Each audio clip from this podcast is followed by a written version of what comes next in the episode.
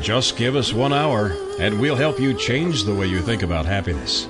Harvesting Happiness with Lisa Cypers Kamen is a fresh talk radio approach promoting happiness from the inside out. Happiness is a choice, and happiness can be cultivated and harvested. Each week, Lisa shines her light on well being and global human flourishing by presenting a diverse and proactive collection of the greatest thinkers and doers who have devoted their lives to creating a better world in which to live. As a filmmaker, positive psychology coach, author, professor, and change agent specializing in the field of happiness, Lisa Cypers Kamen is widely recognized as an expert in the field. On the show, she also focuses on military families and service personnel returning with PTSD, traumatic brain injury, and other post deployment civilian life reintegration issues. So, let's spend some time getting to the heart of the matter on harvesting happiness on TogiNet.com. And now, here's your host, Lisa Cypers Kamen. Good morning, good afternoon, and good evening, wherever you are. Welcome to Harvesting Happiness Talk Radio, where we explore the very serious business of happiness, sustainable well being, and human flourishing. We are not talking about that annoying yellow smiley face. No, no, no. We're talking about something much deeper and critical to the success of humanity. Authentic happiness is not selfish, egotistical, or narcissistic. In fact, it is essential in order for humankind to thrive. Sustainable happiness is important because it not only elevates our own well being locally, but also contributes to collective global flourishing. The achievement of a happy life is not only positively good for us, it is constructively good for those around us.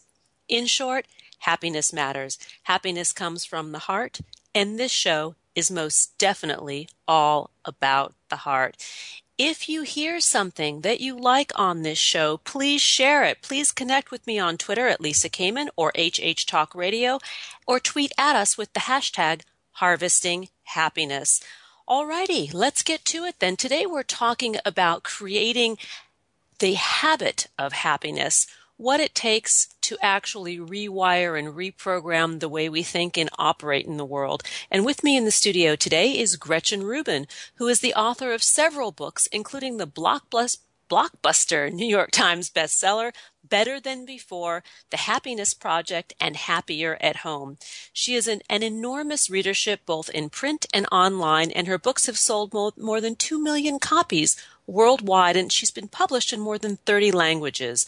On her own weekly podcast, Happier with Gretchen Rubin, she discusses good habits and happiness with her sister, Elizabeth Craft. Rubin started her career in law and was clerking for Supreme Court Justice Sandra Day O'Connor when she realized she wanted to be a writer. She lives in New York City with her husband and two daughters. Welcome, Gretchen. Thanks for joining us. I'm very happy to be talking to you. and likewise, I am as well. Let's talk about habits because people always talk about the bad habits that they have or that we have as a species. But what about our good habits? Well, you know, habits are like the invisible architecture of everyday life. Research suggests that about 40% of what we do every day is shaped by our habits. So if we have habits that work for us, we're much more likely to be happier, healthier, and more productive. And if our habits don't work for us, it's just going to be much more challenging. So I think it really is worth taking the time to think about how we can master our habits um, so that they take us closer to the life that we want. Oh, you know what? I, I like what you just said. What are some of the myths about our habits? Well, one myth is that it takes 21 days or 28 days or 30 days to form a habit. Um, it turns out there is no magic number. You know, there's not a number of repetitions that you can do that's going to mean that that habit um, is cemented into place. Unfortunately, it just doesn't work like that. Um, also, a big myth is that you know a lot of times when you hear habit experts talk, they offer one size fits all solutions. Like you know, if you start small, or you do it first thing in the morning, or you give yourself a cheat day, um, that that's going to be the answer. And the fact is, those are good strategies for some people, but they're not good. They're not necessarily good strategies for everyone um, or all the time. And so, really, um, the idea, the myth is that there is a magic answer. There's a one way to do it that's going to work for everybody. Where really what I found is that what you have to do is figure out what's true about you. You know, in some ways you're like other people, in some ways you're different from those people. What's true about you so that you can shape the habits to suit yourself, um, because that way you set yourself up for success. I think what you say is very important and, and valid, but the one unifying quality or one unifying habit that all of us need to employ in order to change our habits is to practice. Well, that's true because a habit by its nature is something that you do more than once. So, yes, you have to mindfully shape the habit so that mindlessness can take over. Yes, and practice makes permanent, right? Mm hmm. So uh, when people come to me and they say, "Oh, I want to change this, or I want to change that, or I want to get happier," tell me what to do to get happier. Um, it's really about the practice, being able to be fully yes. present in that practice. That I think is what makes makes it happen for us. Right, and I think sometimes people want to focus on the like their inner states, their emotional states, like things like their self-esteem or their motivation or their decision making or their readiness and everything. And uh, to me, I'm like that's very abstract. That's very hard to know what's going on in there. Like, have you decided to change? I don't know. You say you have, but then you're not changing, or you say you're hi- highly motivated to change, but then change isn't happening. Like, what does that even mean? So I'm very focused on action because behavior is something that's within our direct control and we know whether we've done it or not. So if you want to feel more loving, act in a more loving way. That you can control. You can't control your emotional state directly, but you can change your behavior. Or if you want to, you know, you're like, I'm just exhausted all the time. Well, you know, instead of working on like, I need to decide to put myself first, just say, I'm going to set an alarm so that I go to bed at 1030. When that alarm goes off, I'm going to go to bed. By changing our behavior, then we change our inner state. And that's a much easier way than trying to work on our interstate, and from that uh, changing our behavior. So I'm I'm very much in favor of um, start with start with the behavior that's concrete and can be, and you know whether you've done it or not, and that's just much more straightforward, I think. Well, and by starting with the behavior, we are controlling the only thing that we can on the planet. Absolutely, absolutely. you know ourselves. Absolutely that Absolutely. reflection in the mirror, which uh, you know is very startling for people because they get yes. caught up in the story of yes. why they want to change or yes.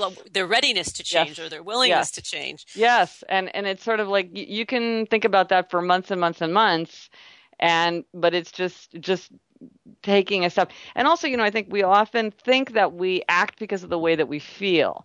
But research shows that to a very large degree we we feel because of the way that we act. So you think that you're yelling and throwing things because you're angry, but in fact your brain is saying like, "Wow, there's all this yelling and throwing of things going on. There must be all this anger." And that inflames your feeling of anger. And so if you act the way you wish you felt, if you act the way you want to, you know, the identity that you wish you had, then that's a way to bring that about more more in a more straightforward way. So if you, you know, I have the habit, which some people think sounds silly, of kissing my husband every morning and every night. And some people say, well, that's not very sincere. Like if you're doing it as a habit, like how like how heartfelt is that? And I'm like, well, it's better to kiss out of habit than not kiss at all. But what I found is that when you act in a tender and affectionate way, you feel more tender and affectionate. And so it really, it's maybe it starts as a habit, but it has a real uh, it does have a real effect on my emotional state as well. Um, but by making a habit of it, I don't depend on my emotional state in order to do it. I let my emotional state follow from my behavior. So what you're saying is that your emotions will follow your actions. Yes. So it's go out and do it. You know, the, you know, the, the Nike catch-all yep. uh, uh, campaign of just do it is is really what we're talking about here. Well, and it's it's almost uncanny the degree to which it can work. In fact, so like if you feel very um, if you're feeling shy, you might say, "Well, I'm going to act friendly," and that will make you feel friendlier. If you say to yourself, "Well, I'm, I'm feeling very resentful toward this person, but I'm going to act very thoughtful," and um, and, and and friendly and excited to see them. Well, you're going to change your feelings. It, it, really is quite dramatic, often how you can change the way you feel by just ch- changing the way you act. Now, again, some people feel uncomfortable with this because they feel like it's insincere, but often we feel many things at once. We feel friendly, but we also feel shy, or we feel resentful, but we also feel grateful. And you can sort of decide, well, I'm going to choose to feel grateful towards my mother-in-law instead of feeling resentful of my mother-in-law, or whatever whatever, um, so that you can sincerely get to that place where it's the more positive emotion that you want to you want to focus on. Well, this leads me to a question about adversity and challenge because all of us have people in our lives that challenge us, or all of us at some point in our lives will, will, be confronted with some kind of adversity. And you and I talked briefly briefly about this before we got started. But the, the, the greater issue is what do we do with this adversity? What do we do with the darkness when it comes and knocks on our door? Yeah, no, I think that it's it's very important to to think about that and how you're gonna, uh, you know, the phone is gonna ring for all of us. So how how are you to meet that challenge?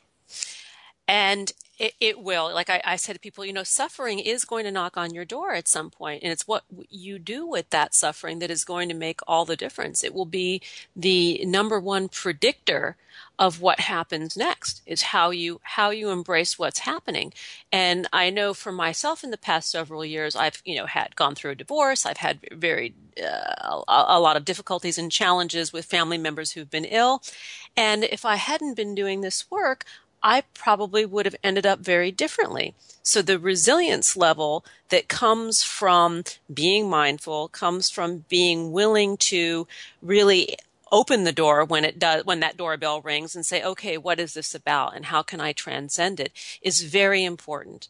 Well and it's interesting because when i wrote the happiness project i wasn't coming from a place of deep unhappiness and but part of what I wanted to do was sort of to get my house in order because I thought, you know, I want now when I'm not under a deep stress, when I'm not facing a huge happiness challenge, I kind of want to get everything ready. Everything from things as silly as cleaning out my closets to to like getting in the habit of getting enough sleep so that I wasn't constantly exhausted. And I've heard from many people who who who are going through big big happiness challenges and they sort of they they often will say, "Well, that's true." And that, you know, that it's it's you should prepare just like when you've got a good job, it's time to save for retirement. Don't wait till you're out of a job to worry about savings. You know, you need to save while like you've got a little bit extra. It's like when things are going right, sometimes it's good to take that time to really build in the foundation so that when you come under that period of stress, you've got that strong foundation that's going to carry you through. And you see this with habits because sometimes people think like, well, when you're under a lot of stress, then you're immediately going to turn to your bad habits. No, when you're under a lot of stress, you turn to your habits, whatever they are.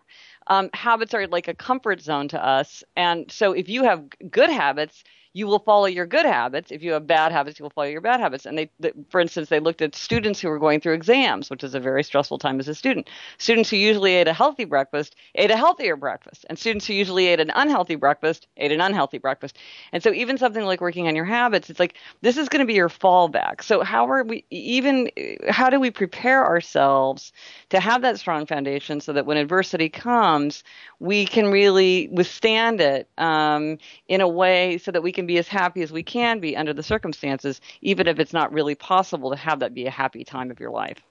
We are going to um, pause for a necessary habit. We're going to go to break. And when we come back, we're going to carry on the conversation with Gretchen Rubin, who is the author of Better Than Before, The Happiness Project, and Happier at Home all New York Times bestsellers. To learn more, please visit, visit GretchenRubin.com. On Twitter, she is at Gretchen Rubin. And on Facebook, Gretchen Rubin. Here come the tunes. We'll be right back.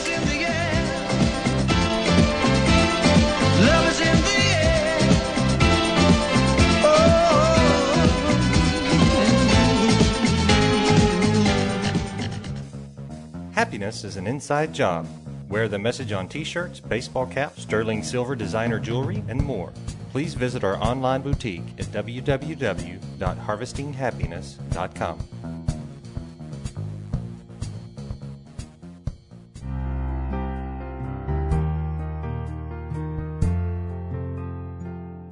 Are you or do you know a returning U.S. military man or woman in need of restoring joy in their lives? Did you know that our nonprofit, Harvesting Happiness for Heroes, offers stigma free combat trauma and post deployment reintegration programming? Check us out at www.hh4heroes.org. That's HH, the number 4, and heroes.org.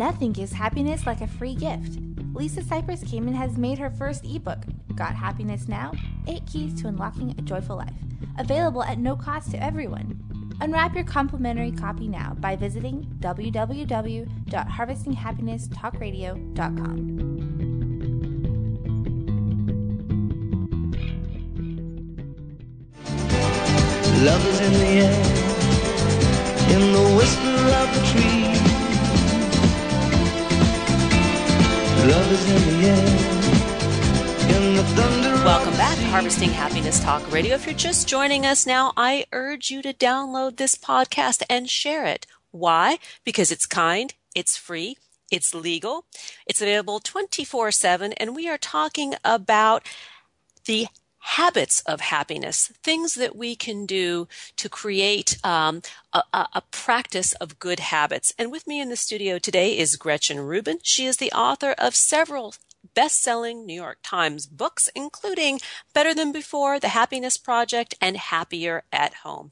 And before the break, we were talking about how when we change our actions, our emotions will follow. And this is a way to begin to establish new habits. And Gretchen, um, chime in here because prior to the break, we were talking about, you mentioned about cleaning closets and getting a good night's sleep as, as tools that help us have good habits and, and good self-care. Talk a little bit more, bit more about that. Well, one of the things that I so in, in my book, I, I identify 21 strategies that people use to make or break habits, and we use the same strategies whether we're making them or breaking them. And um, often people say, but where should I start? Like, what are the habits to start with? And a good place to start is with the strategy of foundation. And the strategy of foundation is has to do with habits that go directly to our self mastery. Now, when you want to create good habits, or when you want to just behave yourself generally, you want good self mastery because you want to be able to be in charge of yourself. You want to be able to follow through what you want to do. And there are four areas that go directly to our ability to master ourselves. One, as you pointed out, is sleep. If you are exhausted, it's going to be very hard for you to stick to a good habit. This is when people walk like a sleepwalker to the refrigerator and eat an entire pint of ice cream, you know, because they're trying to get that energy. They're drained. They can't keep their good habits. Um, so sleep. Another one is exercise, not necessarily training for the marathon, but just moving around. Exercise trends to energize people, and so you want to get you want you want to be moving around. Uh, another is eating and drinking. Funnily enough, one reason that people eat too much is they don't eat enough. You know, you skip breakfast, you skip lunch, you're you're famished, and then you just kind of eat everything in sight. So by making sure that you're eat you're you're you're not letting yourself get too hungry, you you keep yourself mastery high. And and drinking, obviously, part of the fun of drinking is it lowers your inhibitions. And what do you do when you have low inhibitions? You give into your bad habits. And then uncluttering. You mentioned cleaning the closets, and this is something that surprised me a little bit. But for because mo- I think everybody gets that kind of sleeping is important for self mastery, but it turns out that for a lot of people being in control of the stuff of life makes them feel more in control of their life generally. And getting rid of stuff that you don't use or that you don't need or that's in your way or that's not in the right place and getting some clear surfaces and, and bare shelves for a lot of people is very energizing and really helps boost their sense of self mastery. You know, when you walk into a kitchen where everything's put away, everything's labeled nicely, there's clear counters, and there's a lot of space, you just feel like you're more in control of yourself. Um, there's just something about the outer and the inner that are connected there for most people, um, so that outer order contributes to inner self control. I love that. Now that Better Than Before has been out for several weeks, what are you starting to hear that is the most helpful hmm. to your readers? Well, one thing that's resonating with a lot of people is the strategy of abstaining. And this is a strategy that works very well for some people and doesn't work at all for other people. And this has to do with if you're facing a strong temptation, um, are you better off giving something up altogether or having that a little bit? And so I'm an abstainer. So for me, it's like easier to eat no sugar than to eat a little sugar. So I don't eat any sugar. And that for me is easy. Um, but then, like, moderators are often people who keep a bar of fine chocolate in their desk. And then once a day or every other day, they have one square of fine chocolate. Like, to me, I'm like, I'm going to eat that whole chocolate bar right now. You know, I'm not going to dole it out over the, it would just haunt me. Um, and so, but a lot of times moderators and abstainers tell each other that they're doing it wrong, or there's conflict in a family because one person's like, "Don't buy it, I'll eat the whole thing," and the other person's like, "Oh, you have to learn to control yourself better." It's not that one person's right and one person's wrong. It's just that we have different ways of handling strong tem- temptation. This comes up with technology. You know, sometimes people are like, "I can't, I can't go to ESPN.com." for 20 minutes. I go for 3 hours or not at all. I can't go there. I can't I can't you I can't play Angry Birds or whatever it is at all because if I do it I'm just going to spend too much time on it. And that's something that for a lot of people it's very freeing to realize there's no right way or wrong way. It's just that we have different approaches. Um, and that each either way is valid. It's just what's true for you.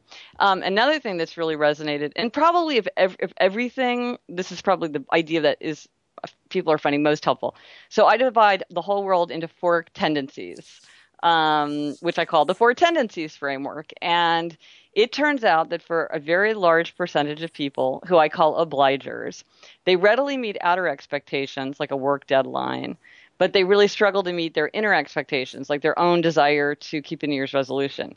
And what is really helpful for them is the idea that what they need in order to meet their inner expectations is external accountability.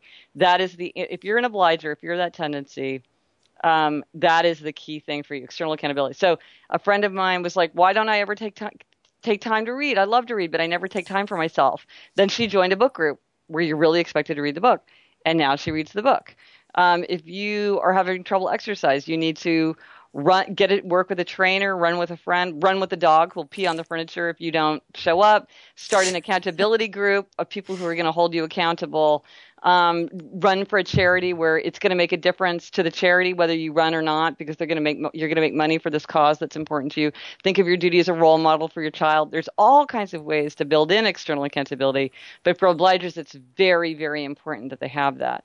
Um, and there's actually a quiz on my site gretchenrubin.com if people want to take a quiz to see uh, which of the four tendencies they fit into but as I say, obliger is, is the largest tendency. And this idea of external accountability, I think, for many people has turned out to be quite transformative. Oh, it's awesome because essentially you're outsourcing support. You're recognizing that you don't have the wherewithal in the moment to do it yourself, but to show up because you give your word that you're going to show up for yes. somebody else or a group makes all the difference. Makes and perfect sense. Yeah, and often obligers sort of are like, why am I sacrificing for others? Why do I um, why do I lack self esteem or I should be able to do it on my own? It's like it doesn't matter. It's just whatever you need. That's fine. Just do whatever you need to do what you want.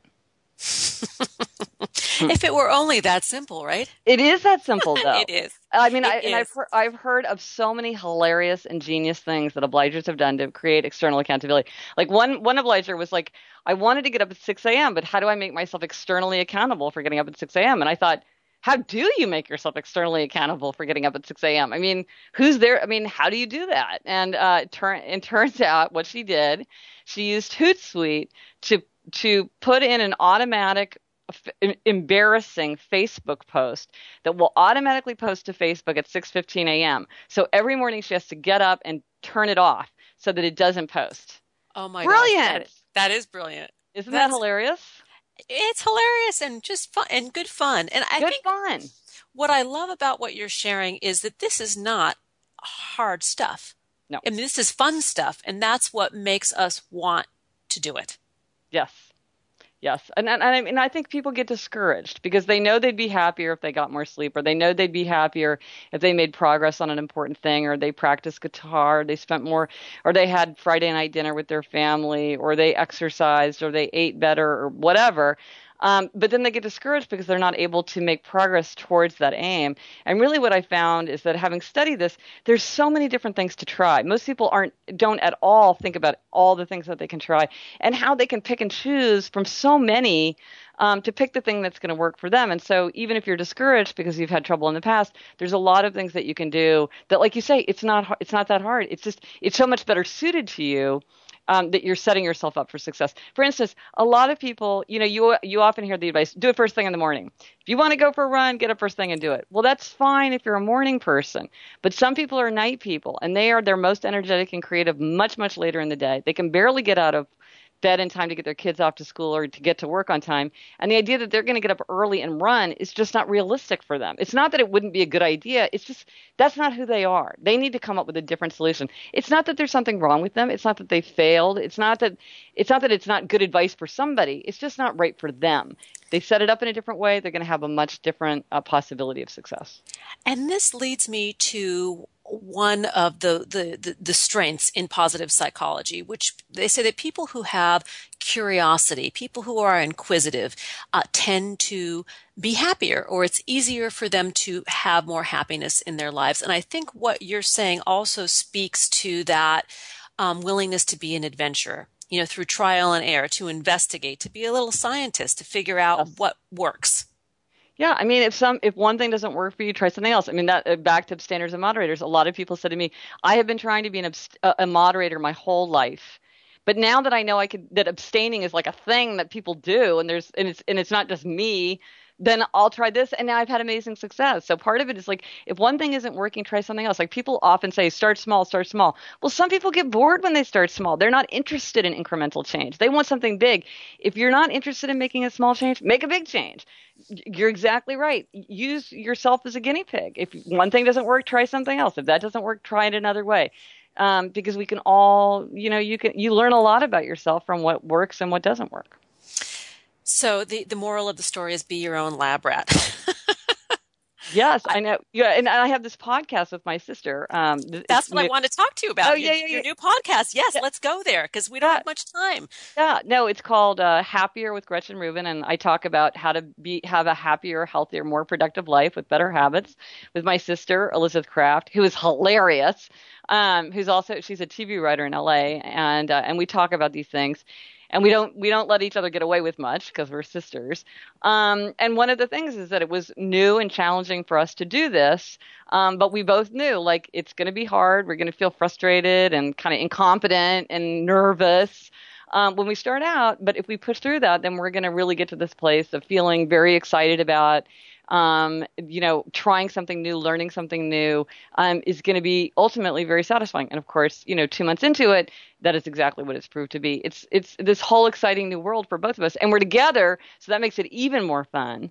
Um, but uh, but we had to get through that kind of that that difficult period in order to get to the uh, to the part where it, it really kicked in and became fun. Well, congratulations on the show. I think this this sounds great. How does one access the radio show or the podcast show? It's uh, on, you know, it's on iTunes, Stitcher, SoundCloud, wherever you want to listen to podcasts. It's called Happier with Gretchen Rubin.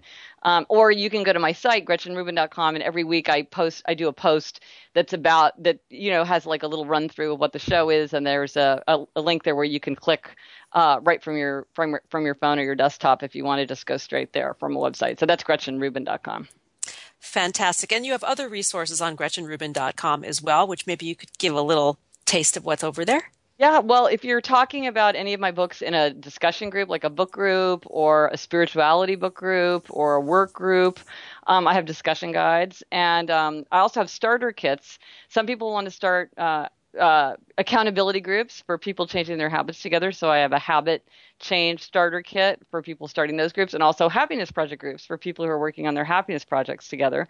Um, because as I said, for some people, accountability is for most of us it's helpful. For some people, it's crucial. And so being in a group like that is a very fun and um, you know no cost way of building in that accountability.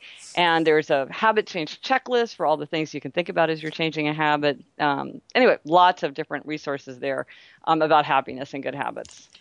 Well, thank you, Gretchen Rubin. To learn more, please visit GretchenRubin.com. On Twitter, the handle is Gretchen Rubin, and on Facebook, Gretchen Rubin. And let me give a plug for the books and the podcast show again. The books are Better Than Before, The Happiness Project, and Happier at Home. And the weekly podcast with her amazing sister, Elizabeth Craft, is Happier with Gretchen Rubin. You have been a delight, and you are a happy habit for me today, Gretchen. Oh, thank you. Thank you very much. It was so much fun to talk to you.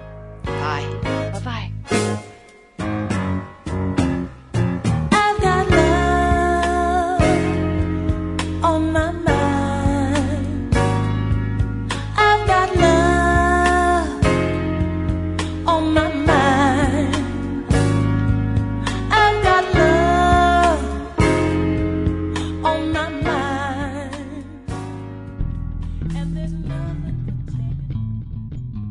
Nothing gives happiness like a free gift.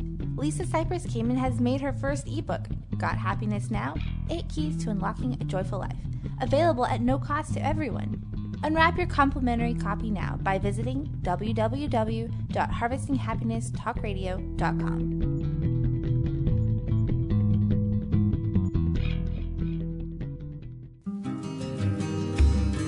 Saturday afternoons on 97.5, joyriding the coast with a global vibe, pleasing your ears and inspiring your mind. Quem mostrava esse caminho longe, quem mostrava esse caminho longe, esse caminho Tomé. Joyriding the coast with me, Lisa Cypers Kamen, Saturdays 2 to 5 on 97.5 KBU and RadioMalibu.net. Like what you hear on Harvesting Happiness Talk Radio? Subscribe to us on iTunes and get your weekly dose of joy downloaded free and easily to your computer or portable device. That's Harvesting Happiness Talk Radio on iTunes.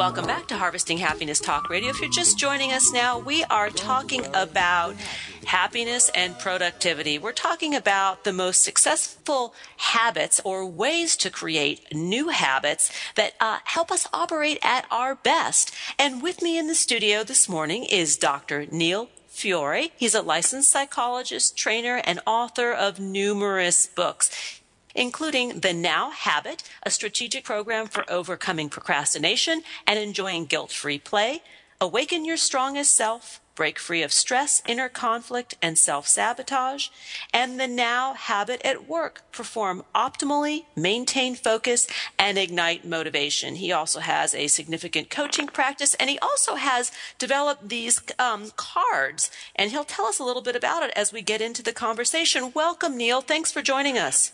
Well, it's a pleasure to be with you, Lisa. Well, you are a productivity guru, and you are considered as such by many in the know. You've contributed to numerous journals, including the New England Journal of Medicine. You continue to contribute to Psychology Today, Fitness, Elle, Glamour, Entrepreneur, and Boardroom Reports. So, share with us the, most common habits that people have that get in their way of being productive or even just simply enjoying their lives. Well, a, a lot of it, I think, is self doubt and concerns or not really dealing with the issue of worth and self worth. So, we have in this country a belief system that says your worth as a person will be determined by your work. So, if I was to pick out one thing, I would say that's the one that's the stumbling block is this belief, and it's more subconscious than conscious. People just assume that's true, that your worth as a person will be determined by your net worth at the bank. It will be determined by your achievements and awards or your IQ score, as opposed to having innate worth, the kind of innate worth you would want to give your children. You'd want them to feel you have worth regardless of what happens, even if you get a C in your math exam. So that's that's the main one. And that's a deeper psychological issue, of course. Indeed, it is. So, what I hear you saying is that self esteem, self worth, of course, are the words you just mentioned, and really believing in oneself or being true to oneself, in essence. Yes. Um, is becomes an impediment. The lack of these qualities become an impediment towards uh, achieving productivity and, in fact, happiness. Yes, and so as an example, uh, having published six books, if I give the manuscript or that book to an editor and say, here, please judge my worth, let me know how I should feel today, I would procrastinate. I have to hold on to it until it's perfect. So at the surface level, it looks like perfectionism, but actually what I'm doing is trying to defend or avoid my wor- having my worth judged by someone. I, however, they told me this. I mean, I've dealt with dozens of editors. They've told me that I turn it around very quickly. And I said, well, of course. I want your feedback, not your criticism of me as a person, but your feedback on this work so I can make it better. So they're not judging me. They're giving me feedback about my work. I hand it in early, or I give a beta version to use some computer language. I, I give them the beta version, and then we try to make it an alpha version, working together and giving me feedback on how to make the work better. But that work is separate from my worth as a person. This is a really, really important um, kernel or gem for all of us to understand, and probably the root of everything. That if we come to know ourselves as possessing value, that we are worthy, and it's us coming to know it as the individual, not being validated by external circumstances, although we all love the good, you know, the atta girl, the atta boy, the nice strokes and acknowledgement, but we need to come to know it within ourselves. Then we uh, have a better chance of performing optimally? Yes. And related to that is the issue of asking why. Why do I have this problem? What's wrong with me? As opposed to focusing on the task and just doing the job. So, whether it's playing in the Super Bowl or dancing with the stars or doing an exam or passing the bar exam, you really can't be doing psychoanalysis in the middle of those kinds of issues, those kinds of tasks. You need to focus on what's the next question, what are they asking, uh, where do I throw the ball, and so on, as opposed to what's wrong with me, why. So again, it's related to this issue of self doubt or psychoanalysis instead of focusing on the task in about one to two seconds, going from thoughts about why to an exhalation, a karate shout. Focus here, do this now. What are they asking on this question? What do I know now? Not why didn't I study before? I think you're hitting on something extremely important for our listeners to understand, and this is um, this is where there's a bit of a separation between a traditional psychological approach to problem solving and a coaching um, uh, or mission-driven approach to problem solving. That you know, psychology really tries to figure out why we do what we do, and I believe that coaching really focuses on how to get what we desire done. Um, I would disagree somewhat because I am a psychologist and I'm doing dialectic behavioral therapy and I'm also doing solution focused therapy. So in psychology, we're not necessarily asking why, at least in behavioral psychology, but how to get unstuck, how to get moving, how to become more productive, how to become happier, if you will. Uh, how to be more content and how to be more your full self, not the assumption that spending time on why it started, I love this strategic psychologist. They say the attempted solution is the problem now. The original cause or the original why is basically irrelevant. It's like what you've learned to do, what you, the ways in which you coped ineffectively, is really maintaining the problem. So I like to focus on the how and what we can do now. Now, in this moment, is a kind of mindfulness. It's the only moment there is to be productive. What can I do now? And when can I start? When can I start? right now. yeah, and what can I do for five minutes? As opposed to, I have to finish all of this work.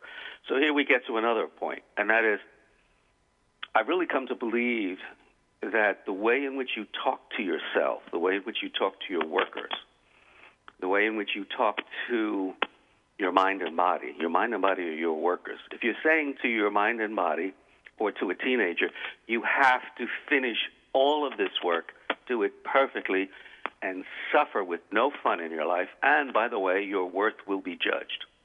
You've created procrastination. Have to means you don't want to. That creates resistance finishes in the future. It creates anxiety. Your body cannot get into the future, so you have stuck energy. So I've replaced those six statements with the statements of producers, people who are very productive. I am choosing It's under my control. I choose to start, or I choose not to start, but I choose to start rather than finish.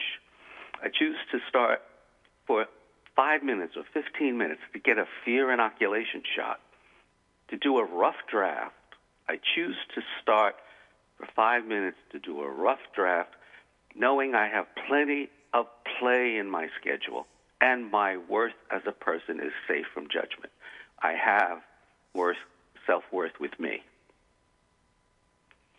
Love it. Makes perfect sense. And I love the commitment to five minute increments. You know, these are like baby steps. Well, it it's in a sense desensitization. Um, if you're saying you have to finish it all, that could be 40 hours, and you can't do that today. So your tendency is to avoid it and do something else for five minutes, like check Facebook. But now, what we're doing is we're focusing and getting a fear inoculation shot. So we're beginning to break it down. You yes. mentioned the, the, the value of play.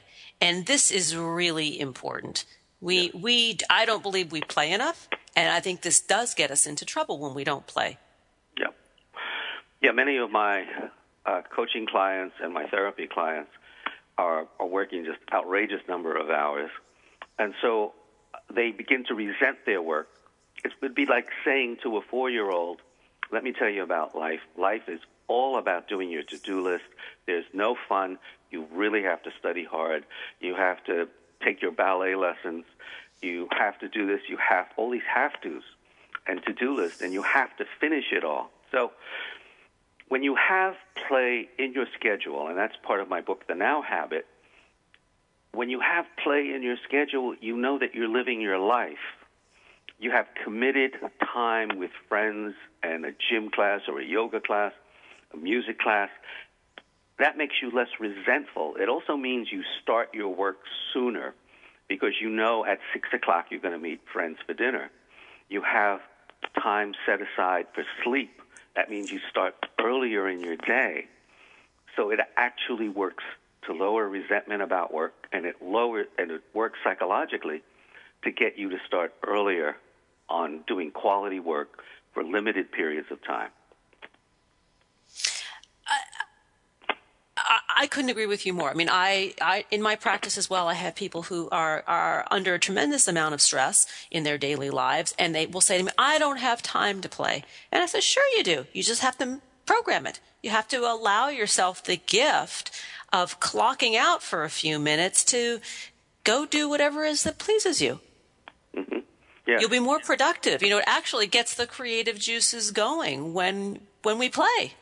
Yes, and and of course it leaves that time for the thoughts and the seeds that you planted earlier in the day or the night before. It leaves time for them to grow creatively, so things begin to come to you ideas come to you, the night shift works on it while you go to sleep. Your conscious mind, you, goes to sleep. The rest of you continues to work on it. And so we now know there's numerous studies that playtime and meditation time and fun time really makes you a lot more productive. It makes you less resentful about work, but it also means another part of your brain is working on it when you, the conscious you, goes to sleep or is having fun. Well, we're going to take a little dance off for a break ourselves, and we'll be right back. To learn more, please visit neilfiore.com. On Facebook, Neil Fiore. And guess what? On Twitter, that handle is Neil Fiore. Here come those tunes. We'll be right back. You.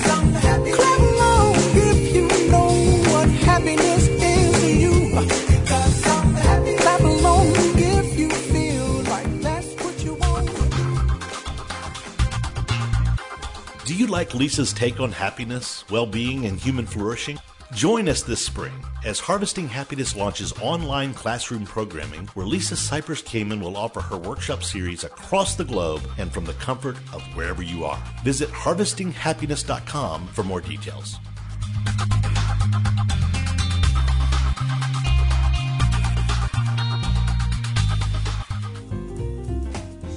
Be a part of the Grateful Good Grateful Nation brings together patients, families, friends, and staff of Beth Israel Deaconess Medical Center to support the quality care and groundbreaking research at the medical center.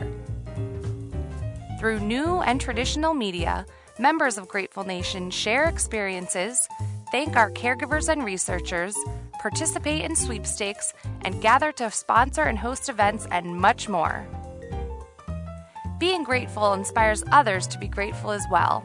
Isn't it time we jumpstart some perpetual gratitude?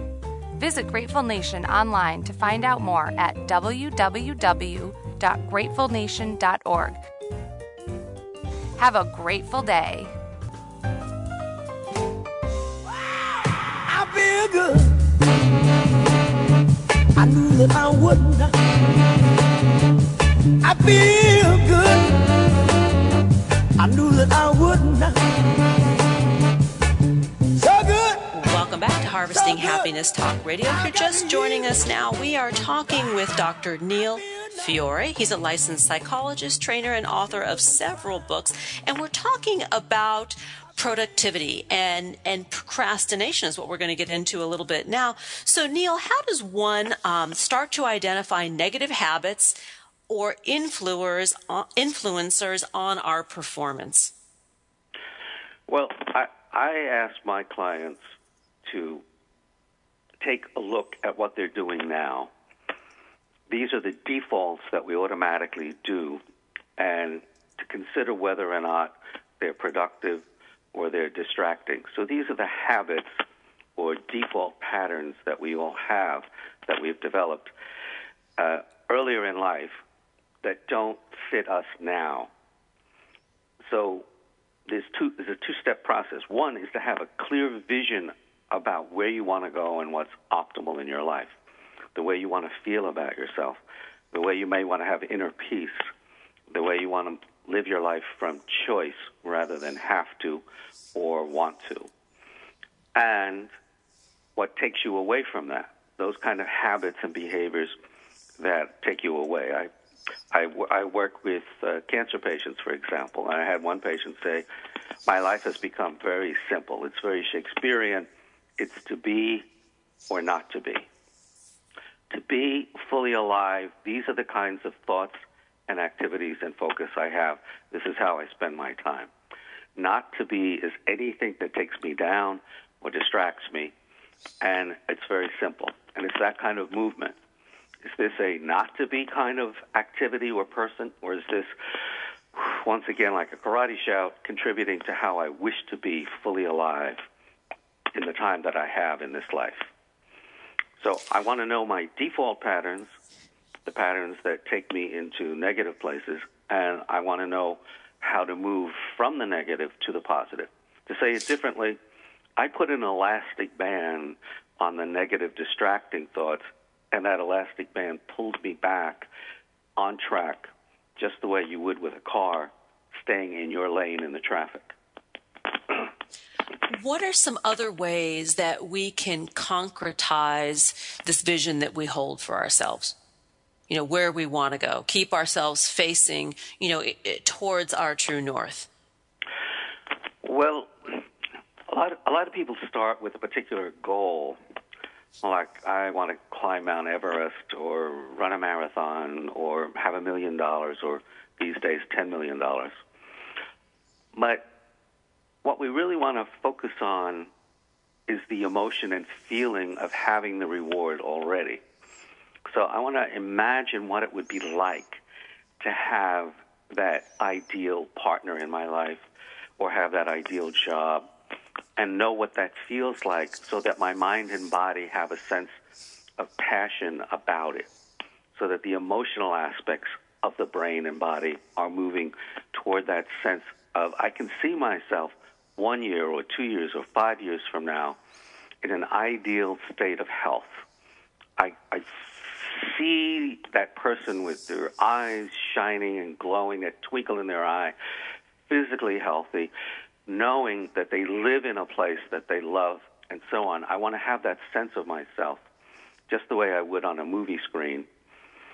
And I, I want to keep that image alive, that place in the near future where I feel it and see it. I've already achieved the other goals.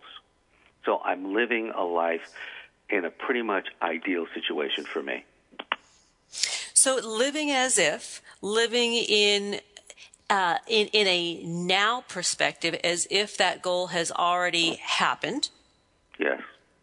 And that yeah. I, am assuming what you're what you're getting at, and correct me if I'm wrong, is that once we can really get into that space and feel what what that is like, that the emotions will then follow that action.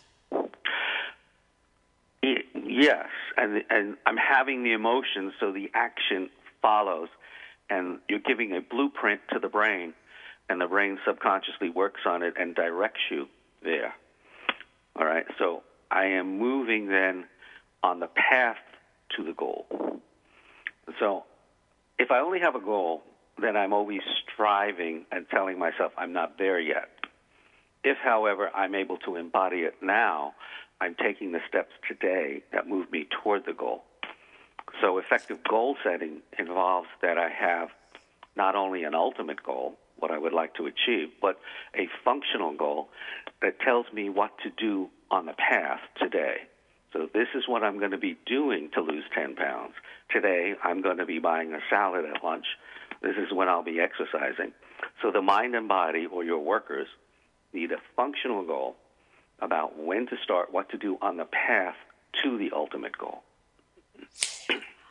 But I think that that what you're saying the, the living as if is is an action step that, that if somebody who who set point mm-hmm. uh, uh, pro, towards productivity towards towards positive emotion is low and they wish, wish to change it it is the um, living as if taking that action step making the commitment to do one or two small things differently you know these tiny little interventions then the emotion follows that it's uh, that it's hard to make the brain actually believe that it has shifted. So we have to act outwardly to then make the shift uh, move. Well, we want to be more effective managers and communicators, telling the mind and body specifically when to start, what to do for five minutes. I am committed. I am choosing to take this step, regardless of how difficult or how lacking in confidence the ego is, or how fearful my ego is, I, as my executive self, my prefrontal cortex, human brain, I am the one choosing to start. I'm the one who can choose to do my income tax, can choose to take courses in a class, in a toward a degree. I'm the one choosing to get surgery. I am in charge of my life. In essence, really operating as the CEO of oneself. Exactly, and of course, neuroscientists call it executive brain function. Let's talk about the law of reverse effort. This is interesting.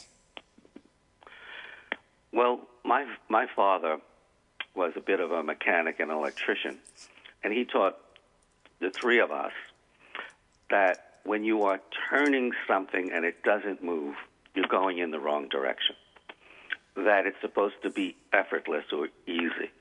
It's supposed to turn easily. And if you're struggling, it's the wrong direction. Now, I did not know how that was so heretical against the American work ethic. Because the American work ethic is really puritanical and says you're supposed to try hard and struggle. In fact, in America, one of the best things you can say about the person is they worked hard. Well, I always thought that was silly. It's like, didn't they work smart? They always worked hard. What about working smart? So um, it's the law of reverse effort says if you're attempting to push something, you're pushing on the door and it doesn't open, you might pull it and see if it opens easily. But a lot of people think they need to try harder, try harder, and there is, you know, a little bit of that, yeah. But there's a point where you really need to understand that you're going in the wrong direction. And in fact, there is the Jerry Seinfeld show where there's opposite George. They decide that everything that George does doesn't work out, so they're gonna he's gonna do the opposite of everything. And it's just a wonderful little clip of him ordering a different sandwich, saying something different to a woman, and he says to her, "Hi, I'm George. I'm bald, unemployed, and I live with my with my parents. So instead of lying, he says just the opposite, and it works out beautifully. Well, it makes me think of the, the, some of the writings of Joseph Campbell, where he talks about following one's bliss, and and I think really what he means by that is not you know it's not the annoying yellow smiley face that we we talk about adoringly on this show. It's really about finding uh, our best and right place for ourselves. And and he says that when we do find our bliss, that doors begin to open where there were once walls. Mm-hmm. Yes. And that also means you don't have to know all of the doors in the entire trip, but you begin to take a step where there is passion and interest, and a door will open, and then you'll make another decision, and you'll find there's another door. And after a while, when you look back on your life, or you look back over 20 years, it looks as if it's a direct line, but in fact, it was a number of small decisions, a number of small steps where there was passion there was openness, there was a clicking, a connection with something in you that you didn't even know you had. Yeah. Yeah. Hence the hero's journey, you know, which is really what we're talking about. You know, how do we um, journey through our lives in the most heroic, whole, and wholesome way possible? Yes. And that also means that I'm quite often going against the prior generation or my parents because I am on an odyssey and Odysseus is taking a journey and you're forming your own path for today. What is happening today? What are the opportunities of today? And the skills that you have today, not what you were struggling with 10 years ago or 20 years ago we are out of time, and I want to make sure we direct our listeners to neilfiore.com. And let me spell that for you. It's N E I L F I O R E. And on Facebook, the page is Neil Fiore, and on Twitter, the handle is Neil Fiore. Dr. Neil Fiore, thank you so much for sharing yourself with us and your tremendous work. And to learn more about uh, Neil's books and the cards that we spoke of at the beginning of the segments, you can go to his website. Here are a few thoughts before we part. Happiness is not a destination. It cannot be bought, sold, or traded. Happiness will never invite you to the party. Happiness simply comes down to a choice to show up each and every day in the world with passion, purpose, place, and meaning. Thanks for joining us on Harvesting Happiness Talk Radio. This is Lisa Cypers Kamen and my wonderful guests today, Gretchen Rubin and Dr. Neil Fiore, wishing you kind thoughts, kinder words, and the kindest of actions. Until next time, remember, happiness is an inside job. Happiness is your inside job. And thanks to our amazing producers who make us shine each and every week, we thank you and appreciate you. Go out and make it a good one. Thanks for joining us on Harvesting Happiness Talk Radio with Lisa Cypers Kamen. Join us every Wednesday morning live at 10 to 11 Central Time here on TogiNet Radio. Then harvest your own happiness anytime from the comfort of wherever you are with free downloadable podcasts available at iTunes. To learn more about Lisa's filmography, felicitation, and philanthropy, please visit harvestinghappiness.com. Each week, Harvesting Happiness presents engaging trendsetters, exploring our world through science, art, medicine, media, music, philosophy, politics, and the human heart, whose perspectives on life are sure to inspire, provoke, and engage. Lisa's diverse guests are a proactive collection of the greatest thinkers and doers who have devoted their lives to creating a better world in which to live. Like Lisa says, happiness is an inside job. Happiness is your inside job. Spread more joy by liking us on Facebook at Harvesting Happiness and following us on Twitter at hashtag Harvesting Happiness. Then join us again next week at this same time on the TogiNet Radio Network.